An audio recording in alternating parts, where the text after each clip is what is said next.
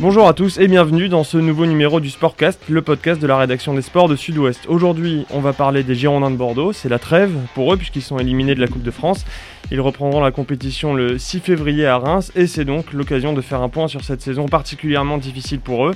Avec Nicolas Le Gardien qui les suit au quotidien pour Sud-Ouest. Bonjour. Bonjour.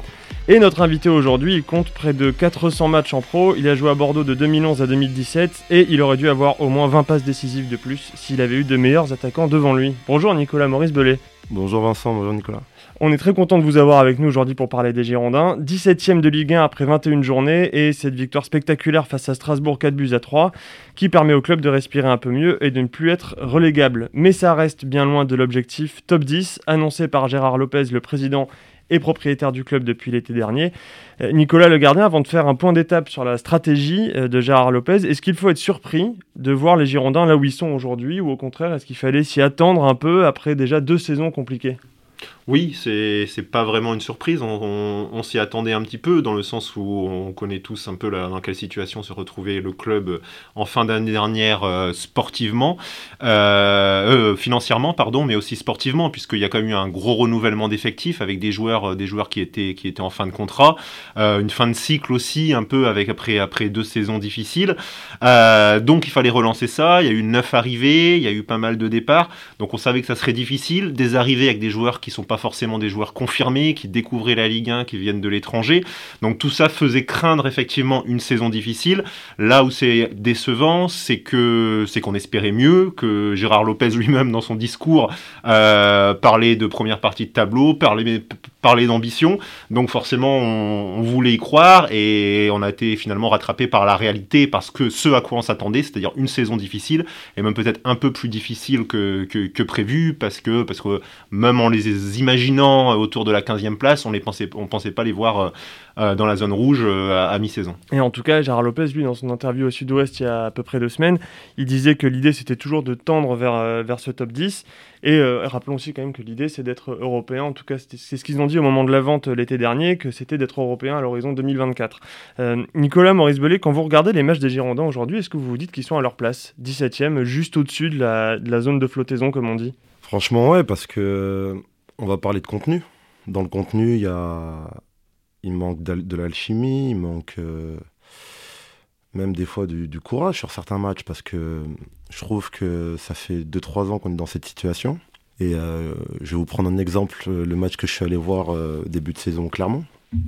Quand on sort d'une saison comme l'année précédente où on a beaucoup souffert et que ça repart à zéro, on ne peut pas donner l'image qu'on a donnée contre une équipe qui sort de Ligue 2 surtout avec les joueurs qu'on a, parce que on peut toujours dire oui, mais euh, ils étaient dans une spirale négative. Euh, oui, mais tu as quand même eu, euh, quand même arrêté le, championnat au mois de mai. Tu reprends au mois d'août. Tu as quand même deux mois où tu t'es bien lavé la tête, où tout le monde repart à zéro. Et de repartir sur les mêmes bases, en fait, c'est quand même inquiétant. Ouais, mais ça, c'était clairement, c'était la première journée. Il y a eu, depuis, il y en a eu 20 de plus. Est-ce que vous avez vu euh, de la progression ou au contraire des manques qui restent euh, chroniques au fil des, semaines qui passaient? Bah, Justement, je pars de ce point-là pour, pour vous montrer que rien rien n'a changé et que la place est méritée là où ils sont. Et quand je vous prends l'exemple de Clermont, c'est que c'est une équipe quand même qui sort de Ligue 2 et on voit qu'elle commence à, souffrir énormément. Et il n'est pas normal en fait, avec les joueurs que tu as, avec l'expérience que tu as, de produire ce genre de match. Et ce genre de match a été produit un nombre incalculable de fois jusqu'à aujourd'hui, excepté le match de ce week-end. Et, euh, et j'arrive pas à comprendre parce que tu as quand même des internationaux, tu as des mecs expérimentés, tu as des mecs qui savent jouer. Et euh, on aurait dit entre la 10e et 12e place, on, aurait, pu comprendre. Mais euh, aussi bas, non. Mais après, dans le contenu, oui, parce que il y a trop trop de manque. Il n'y a pas d'alchimie. Je peux pas vous dire, à l'heure actuelle, il y a une paire qui marche bien. Je peux vous dire que Ellis marche bien de son côté. Euh, mais pas forcément euh, avec un attaquant en combinaison en duo. Euh, Taki qui marche bien, d'autres. Wang Guizhou qui marque quand même. Wang qui marche bien. Il peut avoir des périodes de creux pour X raisons. Est-ce que parce qu'on l'a replacé autre part au match suivant C'est peut-être ça. Bah, on, a l'impression quand même que depuis, euh, alors il y a eu une petite période un peu particulière avec le Covid, hein, qui fait qu'il y a eu un effectif qui a été décimé, donc les matchs contre Brest, contre Marseille sont sans doute à enlever un peu. Celui de Rennes, on en parlera peut-être tout à l'heure, était particulier au, particulier au vu du contexte. On a l'impression quand même que depuis euh, Lyon, euh, voilà, cette équipe en tient de se former sur un 4-4-2 comme on en voit beaucoup en Ligue 1, c'est-à-dire bloc bas et on joue avec un jeu direct. Ils ont la vitesse de Wang, la vitesse d'Ellis, ils ont ils ont Yacine Adli en rampe de lancement, schématisant un peu.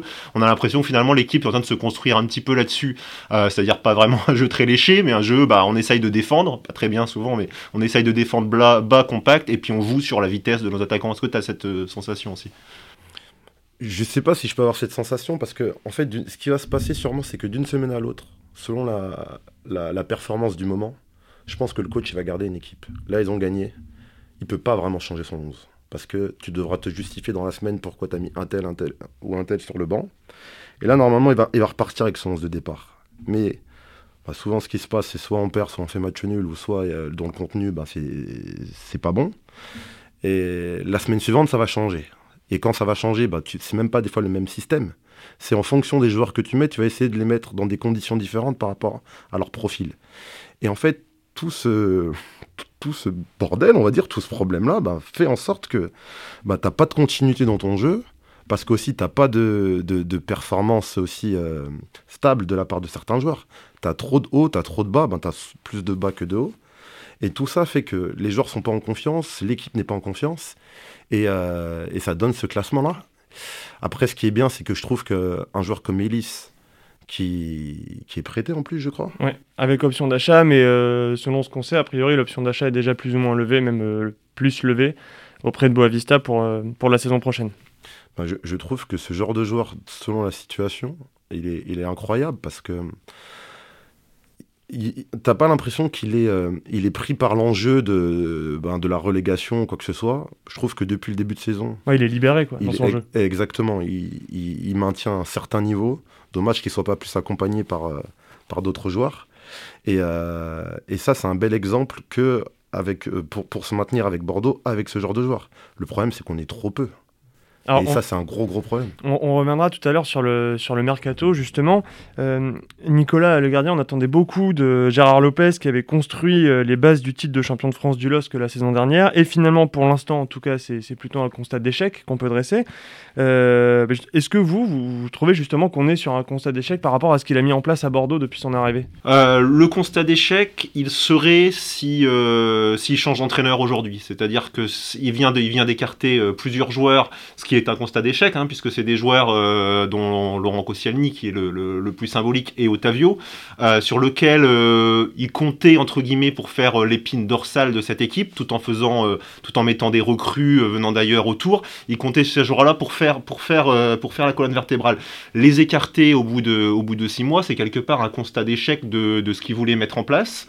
S'il écarte l'entraîneur aujourd'hui, ça veut dire qu'effectivement, il tire un trait quasiment sur ces six mois en disant bah, finalement on n'a rien construit. Puisque le discours quand même euh, l'été dernier c'était bah, on commence la construction de quelque chose avec Vladimir Petkovic, avec ses joueurs, on commence à construire un projet. Si vous enlevez l'épine dorsale en tout cas des joueurs qui étaient censés être les leaders, euh, les censés être les leaders, et l'entraîneur au bout de six mois, c'est un constat d'échec. La victoire contre Strasbourg va sans doute donner du répit à Vladimir Petkovic et peut du coup relancer finalement un peu ce processus de construction avec d'autres joueurs en revanche puisque c'est les joueurs quelque part qui ont, qui ont trinqué. Euh, donc on va voir un petit peu, euh, un petit peu où, ça en est. Maintenant, c'est sûr que il faut pas, faut pas oublier aussi que le Lille, le Lille champion de France, il a mis, il a mis deux, trois ans à se construire. Il s'est pas fait. La première année a été extrêmement difficile. C'est aussi passé d'ailleurs par un changement d'entraîneur. C'est passé par le recrutement de, euh, José Fonté et Benjamin André, qui sont arrivés après euh, Christophe Galtier, donc qui, a apporté finalement sa connaissance de la Ligue 1 pour aider finalement le club à se construire. Donc, donc c'est pas simple. Et finalement, on se retrouve même si tout n'est pas tout n'est pas identique, un peu dans la même situation que, que Lille la première année. Alors l'autre euh, l'autre euh, domaine où ça a commencé à construire dès l'été dernier, c'est le mercato avec les joueurs. Nicolas, Maurice Bellet, vous parliez d'Albert Alice. Euh, donc le mercato l'été dernier, c'était Gregersen, Pembele, Mangas, Mensa, Onana, Fran Sergio, Dilrosun et donc Albert Alice. Est-ce que vous diriez que ce bilan, il est mitigé quand on voit les performances de tous ces joueurs aujourd'hui? Quel, quel regard vous portez, Nicolas, vous, sur ce mercato? Bah, il est forcément mitigé parce que il y a quand même beaucoup de joueurs, c'est moyen globalement. Et c'est surtout en termes d'implication. Je trouve qu'un joueur que, en plus que j'aime bien comme Dilrosun, qui a un potentiel, dans la situation dans laquelle est le club, il doit un peu plus s'impliquer. Je peux comprendre que tu parles pas la langue, tu es jeune, tu es en presse, toutes ces, toutes ces choses-là. Mais quand je vois des fois le potentiel du joueur et, et son implication, il y a, y a, quand même un contraste. C'est un peu. Euh, vous en match, c'est en match, vous voyez ça? Oui, c'est en match que je vois. C'est en match que je vois parce que, par exemple, contre Marseille euh, et contre Brest, c'est deux matchs où il y a eu euh, des jeunes d'un côté à Brest et contre Marseille, ben, on, connaît l'histoire par rapport au cluster, au Covid dans l'effectif. Non, même pas par rapport même aux supporters, tu vois, qu'est-ce que ça représente et tout, même si tu es quelqu'un d'extérieur. Tu peux pas faire deux matchs similaires, surtout qu'on est dans l'urgence comme ça et surtout qu'on est sur ton potentiel. Après, euh, t'en as d'autres, ben, ils vont être moins doués que Dilroson, ils vont faire avec leurs moyens, mais ça va être aussi limité. Et euh, là où, par exemple, euh, je trouve que le club n'a pas été bon, c'est la chance donnée aux, jeunes. Elle n'a pas été assez importante. Je, vais prendre le cas de Bakwa et de Amadou Traoré. Le petit Amadou Traoré, on le voyait beaucoup quand même l'année dernière, où on voyait quand même ses qualités de vitesse apporter un peu de sang frais à l'équipe. Des fois, on n'a pas d'idée dans le jeu et on s'abuse pas sur ce genre de joueur qui euh, a de la verticalité, qui permet en fait de remonter le bloc, ce que fait Ellis par exemple d'un côté. Et, euh, je trouve de, se priver de autant de jeunes, surtout quand tu remis les mêmes, mêmes joueurs qui font des fois les mêmes, mêmes euh, performances, je trouve là-dessus c'est pas bon du tout. Et comme la communication, on va dire avec les, avec les avec les joueurs qui ont été qui ont été un peu mis sur le côté. Parce que la première chose déjà que tu dois faire, c'est de rassembler les joueurs, de les réunir, de mettre un côté humain. Surtout dans, cette, euh, euh, dans ce besoin de, sportivement de se maintenir. Tu peux pas dire un tel, euh, on t'écarte et de compter sur, sur certains joueurs. Parce que quand certains joueurs vont être, pas, vont être moins performants, souvent ce qui se passe, c'est que tu veux rappeler ceux que tu as écartés il y a, y a, un ou deux mois, mais c'est pas comme ça que ça se fait. Pour finir sur le mercato, Nicolas, on attendait beaucoup de d'Admar Lopez notamment, qu'on avait présenté comme l'ancien bras droit de Luis Campos, qui a un très gros réseau. Alors c'est sûr qu'ils ont eu un, délai qui était très court avec la vente, ils ont eu à peine un mois pour, euh, pour recruter. Euh, aujourd'hui, le, bilan d'Admar Lopez, on va attendre évidemment la fin de saison pour en tirer un définitif, mais de ce qu'on a vu les premiers mois de compétition, c'est effectivement c'est pas hyper satisfaisant, on s'attendait à mieux. Oui, ben non, c'est sûr. Surtout que si on prend les, deux, bah, la principale recrue qui est Fran Sergio, puisque c'est celle où le club a investi le plus euh, financièrement en indemnité de transfert, en salaire. Euh, aujourd'hui, il est en difficulté, donc c'est pareil. Il arrive d'un autre championnat.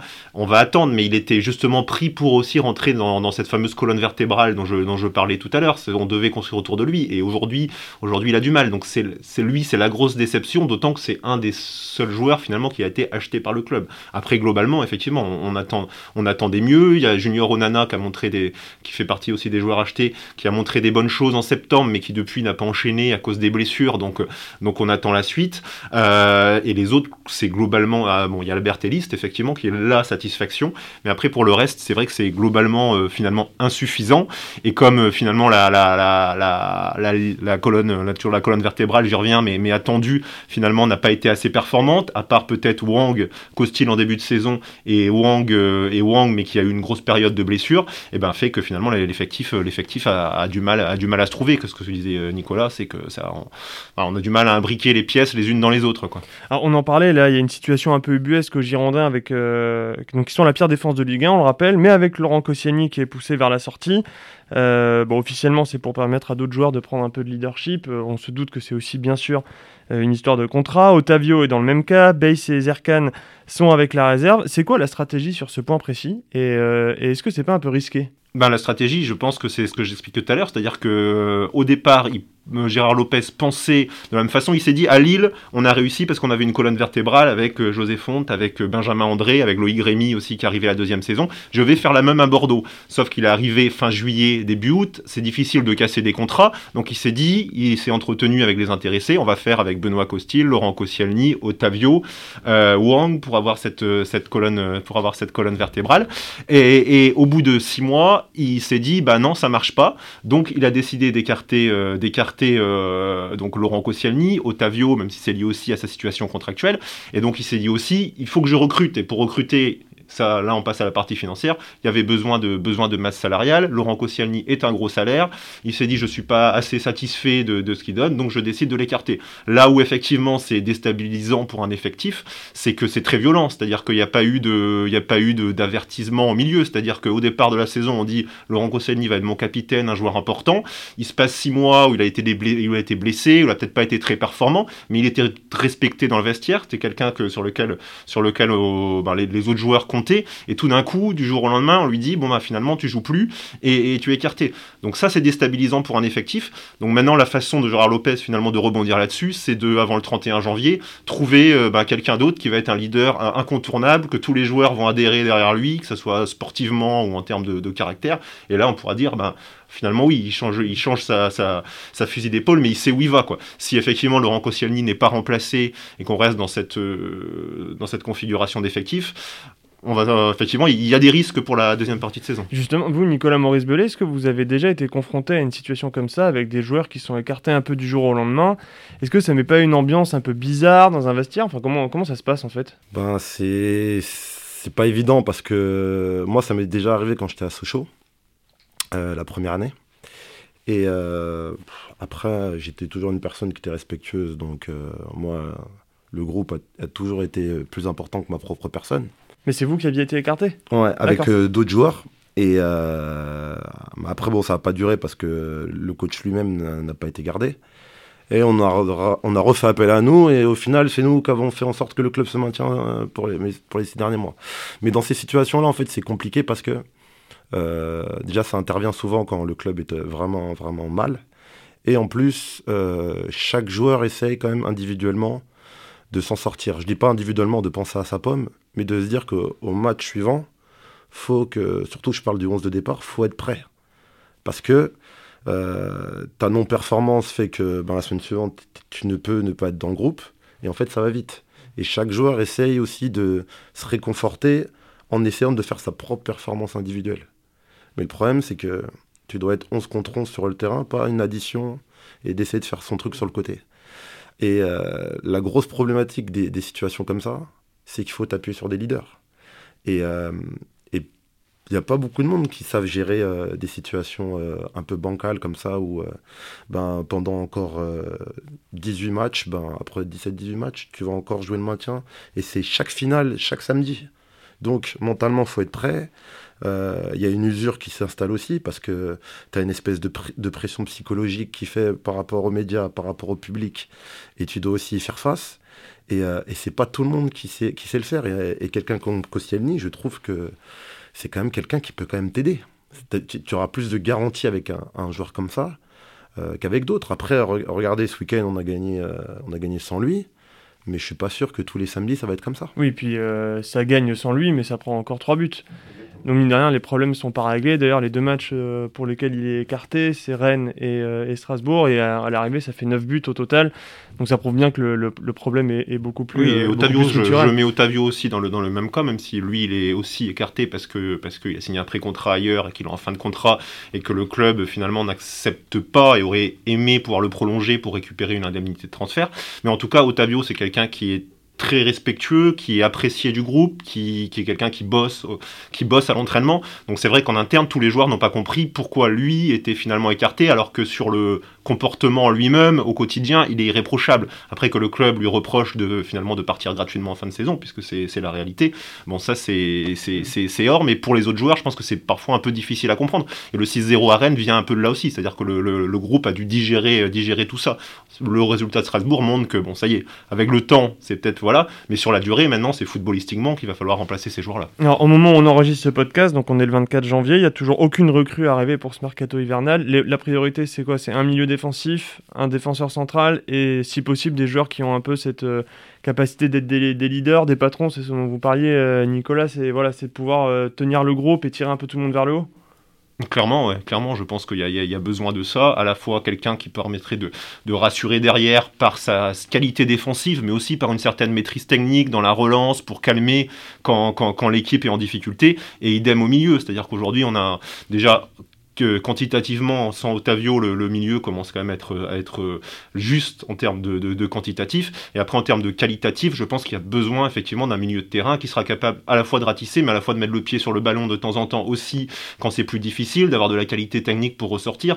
Parce qu'on a vu là, que ce soit à Rennes ou contre Strasbourg, que dès que l'équipe est sous pression, elle a beaucoup de mal à ressortir le ballon, elle est plus capable de garder le ballon. Et ça explique aussi les, difficultés défensives. Quand vous prenez des vagues tout le temps, euh, même si vous êtes un bon défenseur, au bout d'un moment, ça craque. quoi. Donc, euh, donc il y a besoin de ces deux joueurs-là qui amènent non seulement de la solidité défensive, mais aussi de la qualité technique, de la maîtrise dans la relance et la sortie de balle. Nicolas, vous, c'est pareil, quand vous, quand vous regardez les matchs des Girondins, vous vous dites qu'il manque euh, ces deux joueurs-là, au milieu, en défense centrale? Ah, Bien sûr, et on le voit. Et comme a dit Nicolas, c'est surtout que moi, je pense qu'au milieu de terrain, même si c'est vrai que le petit Tom Lacou, on sent qu'il est intéressant, mais la situation en fait sportive, elle est compliquée à te dire c'est ce genre-là qu'il me faut pour les six derniers mois par rapport à la situation. L'année prochaine, si tu commences, oui, tu peux commencer avec lui. Mais là, il te faut un, profil ou un, on va dire un, un mec d'expérience à la, à la Benjamin André. C'est-à-dire qu'il faut commencer à mettre, euh, à mettre des brins un peu au milieu, essayer d'être un peu vicieux. Parce que... C'est ce qu'aurait dû faire Franck Sergio d'ailleurs. C'est aussi un peu pour ça, c'est principalement pour ça qu'il avait été recruté l'été dernier. Exactement, parce que même un mec comme Adli, ça peut le soulager. Parce que Adli, par exemple, son, son défaut, ça va être qu'il il se disperse un peu alors qu'il a besoin d'avoir ce genre d'expérience qui le permette en fait de, de se stabiliser. Parce qu'offensivement, il a toujours quand même des coups d'éclat. Alors que là, c'est. Euh, un manque d'expérience par-ci, un manque d'expérience par-là, et euh, tout ça additionné fait que ben voilà, t'es moins solide, et à force que euh, ben, t'arrives pas à ressortir les ballons, euh, et là je parle de, ce qui se passe réellement chaque week-end, à force de pas ressortir le ballon, de, prendre des vagues, de prendre des vagues, ben t'encaisses des buts et des buts et des buts, et ta confiance elle diminue, et, après il y a une cassure, je trouve, au niveau surtout de l'alchimie de l'équipe, c'est-à-dire que tu, n'as pas ce lien entre tes sorties de balles défensives et au niveau du milieu et le milieu avec l'attaque. Tu as l'impression en fait que tu, fais par rapport au ressenti du moment. Euh, l'équipe adverse est montée, elle est déséquilibrée, on a récupéré la balle, tac, on peut lancer hélice. Mais c'est pas, on n'a pas de choses de préparer parce que pratiquement personne en fait ne domine son poste et on fait tout un peu à l'arrache en fait. Et, euh, et, et en fait, ce genre de profil qu'on recherche va stabiliser tout le monde, calmer tout le monde. Ah, il aura peut-être pas de stats, hein. mais on sait que c'est lui le catalyseur de tout ça en fait. On a beaucoup parlé euh, ces derniers jours, ces dernières semaines de Vladimir Petkovic, l'entraîneur, euh, que Bordeaux est donc allé chercher l'été dernier à la tête de la sélection suisse. Euh, pour l'instant, c'est quoi le constat? C'est que ça fonctionne pas trop, en tout cas ça fonctionne pas comme on l'espérait? Ben, complètement, complètement puisqu'il est arrivé avec, et puis il, le disait, les dirigeants le disaient, avec la volonté de construire, de donner une identité à l'équipe, une identité de jeu. C'est ce qu'il a essayé de faire euh, les premiers mois. Alors j'enlève moi le mois d'août, c'est vrai qu'on parlait de Clermont tout à l'heure, j'enlève le mois d'août parce que, parce que l'effectif a complètement changé au mois d'août. Lui est arrivé quelques jours avant la première journée de championnat, donc euh, c'était difficile. Mais il a, essayé de mettre ça en place, on va dire, sur les mois de septembre, octobre. On voyait des choses avec des latéraux très hauts, euh, une, défense à, à 4, mais qui se transformait en une défense à 3 avec le ballon et des latéraux qui montaient. Il y avait, des choses avec le ballon finalement. Il disait qu'il voulait justement une équipe dominante avec un pressing haut qui soit proactive. Il a essayé de mettre ça en place. Ça n'a pas marché. Il n'a pas réussi. L'équipe a pris beaucoup de buts. Les résultats ont commencé à, s'effilocher. Et donc, du coup, là-dessus, c'est un échec. Là où finalement, il a été intelligent et d'ailleurs d'autres coachs, euh, notamment étrangers, qui sont arrivés en Ligue 1, je pense à, Peter Boss ou, euh, Georges Champaoli à Marseille, ont fait un peu la même chose. C'est-à-dire qu'ils ont dû renier sur ce qu'ils avaient envie de faire pour venir à quelque chose d'un peu plus pragmatique par rapport aux, joueurs qu'ils ont et par rapport à la situation. D'où ce que je disais, le, finalement ce 4-4-2 qui a été mis en place, euh, qui a été mis en place euh, fin novembre, début décembre, et qui est plus là finalement pour, euh, bah, pour jouer le maintien, hein, pour essayer de prendre moins de buts, jouer sur la force, la vitesse d'hélice, la mobilité de Wang. Et, voilà, donc mais on n'est pas dans la construction d'une équipe avec son style de jeu dominante, ce qui était l'objectif au début. Donc pour l'instant, oui, c'est à ce niveau-là. Par contre, il y a aussi un, un constat d'échec, mais au moins il a eu l'intelligence de se dire bon bah ça marche pas, euh, là, l'urgence, c'est de prendre des points, d'essayer de se maintenir. Et eh ben, je vais changer, quitte à, enlever finalement ce qui était ma, première mission. Quoi. Nicolas Maurice Belay, vous, vous avez passé, vous avez commencé à passer des diplômes d'entraîneur. Aujourd'hui, vous entraînez les U19 à Mérignac-Carlac. C'est bien ça U18. U18. Euh, quel regard vous portez sur Vladimir Petkovic et son travail depuis qu'il est arrivé au Girondin? Ah ben c'est un regard qui est bon qui est pas flatteur parce que forcément je vais prendre en compte euh, bon, bah, moi je l'ai connu avec le France Suisse forcément avec cette réputation là euh, ton club euh, à la DNCG passe Ricrac, ouais. Ricrac, tu l'achètes tant. Euh, après, je vais pas mettre combien il est payé sur son dos par rapport à ce qu'il produit. Mais donc, tu additionnes tout ça. moi, je pense que ça. De le payer autant, ou même, je sais pas, peut-être de le choisir, on a je pense que le, président a pensé que c'était la voie du succès par rapport à l'équipe, qu'il fallait changer l'entraîneur pour peut-être changer les joueurs. On s'est aperçu que malgré ça, c'est un échec parce que au niveau du contenu, au niveau de même des joueurs individuellement, parce que tu peux rater ton contenu, mais tu peux avoir quelques joueurs individuellement qui s'en sortent. Je sais même pas si je peux t'en citer, citer 5 en fait. Oui, il y a trop peu de satisfaction individuelle. Il n'y a, que Elise sur, Costil c'était au début de saison, Wang, euh, ben, c'est vrai qu'on va en parler par rapport au triplé, mais ça faisait ça parce que je sais pas si ça faisait ça parce que c'était que lui ou c'était aussi dans les conditions qu'on le mettait. Alors ça faisait ça, c'était euh, autant bas, on précise pour les auditeurs qui ne voient pas le geste de la main. c'est vrai. Et donc, euh, et, euh, non mais même dans son profil à lui, dans son style d'entraîneur, qu'est-ce que qu'est-ce que vous en pensez au-delà des performances des joueurs, mais même de ce qu'il essaye de faire faire à son équipe, vous en pensez quoi vous? Ben, Justement, le problème c'est que je trouve pas qu'il y ait un style.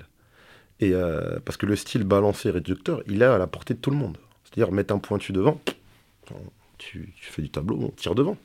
Et là, je parle même de. J'ai vraiment aucun joueur de l'effectif où je t'ai dit ce duo va marcher ensemble. Euh, par exemple, cette défense, elle arrive à être solide de temps en temps. Le latéral droit et le central droit, euh, souvent ça se passe comme ça. Au départ, j'avais une petite pensée pour Kwatang Pembele quand il jouait à 5, ou tu avais l'impression que Kwatang, quand il jouait central droit et que Pembele, qui est, un peu plus foufou, euh, était piston, ils arrivaient à trouver une alchimie. Mais même là, ça n'a pas duré. Ça n'a pas duré. Euh, est-ce que c'est les joueurs? Est-ce que c'est le coach? Nous, à un moment, on est obligé de faire un constat que tu as qu'un joueur depuis le début de saison qui a une bonne régularité, c'est Ellis. Et le reste, c'est comme. c'est euh, Excusez-moi, personne ne le voit. Mais voilà, c'est euh, c'est inconstant de chez inconstant. Je ressortirais peut-être le quatuor offensif quand il vient de se mettre un petit peu en place quand même, avec, euh, avec Yacine Adli dans cette position un peu haute, où il est un peu, euh, un peu plus libre des, au niveau des replis défensifs et dans la transition, avec Rémi Houdin quand il vient de s'installer un peu à, gauche et qui commence à être plus régulier. Alors ça reste depuis, depuis un mois et demi, hein, mais qui commence à s'installer, avec Ellis à droite, Wang devant. Peut-être que là, il a trouvé quelque chose. Ben, moi, j'ai cette sensation-là, en tout cas, dans ce système, effectivement, bloc bas, profond plus qu'avec le ballon, puisque de toute façon ils ont plus trop le ballon en ce moment. Mais euh, peut-être que là il a trouvé quelque chose, non Je sais pas ce que tu en penses toi. Si, c'est un, échantillon, on va dire, de, de, ce qui peut se passer euh, dans les semaines qui suivent. Et euh, par rapport à ta question, Vincent, c'est que tout ça, c'est trop peu. Et là, je suis même pas en train de te dire, de te parler de, du club des Girondins, ce qui représente, qui doit être dans les cinq premiers, non. Je te parle juste de l'équipe qu'on t'a donnée depuis le mois d'août, Bien sûr que tout se fait pas aussi vite qu'on le voudrait, mais il y a quand même un minimum à donner, je pense. Et puis, euh, il y a un dernier volet, c'est le volet financier. C'est pas le moins important. Euh, bon, il faudrait plus qu'un podcast pour en parler, sans doute, mais euh, alors le président des Girondins, le Gérard Lopez, il annonce 43 millions de déficit à la fin de la saison. Selon nos infos, c'est plutôt 63. Il assure aussi que euh, les besoins de financement pour cette saison sont couverts en trésorerie. Nicolas Le est-ce qu'il faut être inquiet sur le plan financier pour les Girondins Inquiet, lui ne l'est pas. Donc si on lui fait confiance, c'est-à-dire qu'il va, il va ramener finalement l'argent qu'il a besoin euh, ben, pour, terminer la saison et surtout pour la prochaine, parce que la, vraie inquiétude finalement concerne, concerne la saison prochaine, puisque celle-ci était une, une, saison de transition et Gérard Lopez est arrivé donc euh, avec 30 millions d'euros, c'est-à-dire 8 millions qui venaient de lui, plus 20 millions qui venaient de prêts de Fortress et de King Street, donc ils seront remboursés en 2025, mais qui sont venus finalement pour financer le budget de cette saison. Maintenant, la question, c'est la saison prochaine, comment faire, puisqu'il y aura à nouveau un déficit. Hein. de toute façon, c'est écrit, le club ne pourra pas rééquilibrer euh, dès la saison prochaine. Donc, sans cet apport de 30 millions, comment faire pour que la saison prochaine, euh, bah, le club puisse, euh, couvrir ses dépenses? La DNCG va le demander euh, lors du passage en juin, il faudra être capable de répondre. Donc c'est finalement là-dessus qu'on attend Gérard Lopez. Donc lui dit qu'il qui, va, qui va pouvoir couvrir ses dépenses. c'est quasiment couvert. Et que c'est déjà quasiment couvert. Donc, euh, donc euh, aujourd'hui, on ne sait pas comment. On lui demande, il veut pas nous expliquer, il nous explique pas à ce jour comment il va le faire. Il le fera sans doute à la DNCG en juin, il faut l'espérer pour le club. Et, et on verra peut-être à ce moment-là plus clair. Et c'est vrai que c'est important aussi, puisque l'équipe va à nouveau sportivement se trouver un peu un tournant lors du mercato d'été, à moins que, qu'il avance finalement dans les 10 jours finaux de ce, de ce mercato d'hiver, avec des joueurs comme Benoît Costil qui est en fin de contrat, donc euh, le départ d'Otavio, euh, des joueurs prêtés, euh, je pense à Pembele qui a une option d'achat mais assez importante, je ne sais pas si le club va la lever, je pense à Mangas qui est prêté par Boavista, est-ce vont le garder ou pas, donc tout ça fait que ils vont devoir vendre également pour, pour ramener de l'argent. Je pense que Wang, si le club veut le garder, c'est cet hiver, il risque de partir l'été prochain. Donc ça veut dire que l'été prochain, il va falloir aussi sportivement à nouveau renouveler l'effectif. Donc euh, donc c'est lié forcément aux finances et, euh, donc donc le club est dans une dans une situation toujours tendue. Aujourd'hui, le club n'est pas sauvé. C'est la mission de Gérard Lopez, c'est de le sauver. Euh, il n'est pas encore à ce jour sauvé et on a encore un peu du mal à voir comment il va s'en sortir. Alors on va reconnaître au moins une chose à Gérard Lopez, Nicolas Maurice Bellet, c'est que il a su recréer le lien entre le club et son environnement, c'est-à-dire euh, les supporters, les partenaires, euh, les anciens joueurs, euh, alors que c'était quand même très compliqué sous, sous GACP et surtout King Street. Est-ce que vous, vous sentez que sur ce plan-là, ça va mieux? Oui, dans la communication, elle est très bon. Après, il y, a une réalité qu'on n'a pas dite depuis tout à l'heure, c'est que quand même, il a, c'est lui qui a quand même sauvé le club. Et derrière ça, il n'avait pas beaucoup aussi financièrement de on va dire, de flexibilité pour avoir euh, des meilleurs joueurs. Donc il fait aussi avec les moyens du bord. Mais je pense que dans cette situation-là, quand même, ce serait bien aussi que dans cette continuité, ce qu'il fait avec les supporters, qui s'appuie aussi sur le centre de formation aussi, ce serait bien. Hum. Non, oui, mais parce qu'en tout cas, il y, y, a du monde qui vient au stade. Alors évidemment, il y a des opérations qui sont menées avec des billets à 9 euros, etc. Mais même le lien avec les ultramarines, les ultramarines a été renoué. On sent que c'est déjà plus apaisé, même si sportivement c'est compliqué, mais au moins dans l'ambiance et l'atmosphère au sein du club et autour du club, ça va mieux.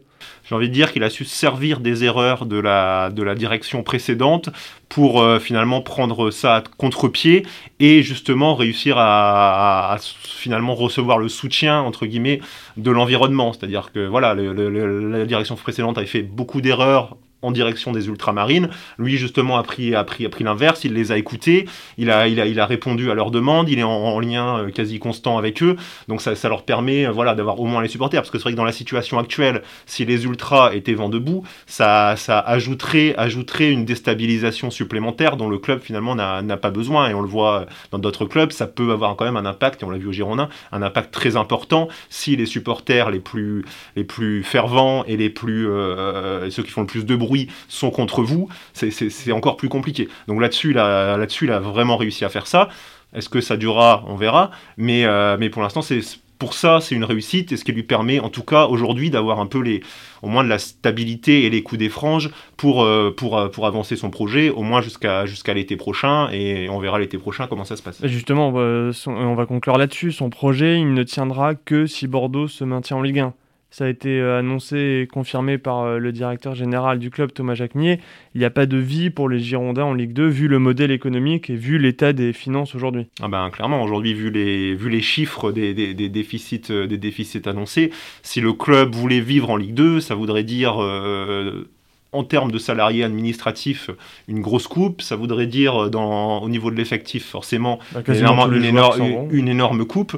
Euh, donc, euh, donc voilà, donc la vie des Girondins en Ligue 2, ça passerait effectivement par, par une grosse, grosse, grosse diminution de la masse salariale à tous les niveaux et une refonte totale du club. Et forcément, ben, un nouvel investisseur qui serait prêt à, éponger les dettes en Ligue 2, sachant qu'il y a quand même beaucoup moins de revenus aussi télé, droit télé, sponsoring, etc. Donc, donc ça semble extrêmement compliqué pour le club de pouvoir repartir en Ligue 2 euh, la saison prochaine si jamais, si jamais il y avait descente. D'où l'importance de se maintenir. Merci beaucoup à tous les deux, Nicolas Le Gardien, Sud-Ouest, Nicolas Maurice Belay. Merci beaucoup. Merci aussi à vous, auditeurs, pour votre écoute et pour votre fidélité. Si vous avez aimé cet épisode, n'hésitez pas à nous le dire et à le partager autour de vous. Euh, et pour rien manquer du Sportcast, abonnez-vous sur Spotify, Apple Podcast, Google Podcast ou votre plateforme d'écoute habituelle. On se retrouve dans 15 jours pour un nouvel épisode et d'ici là, portez-vous bien.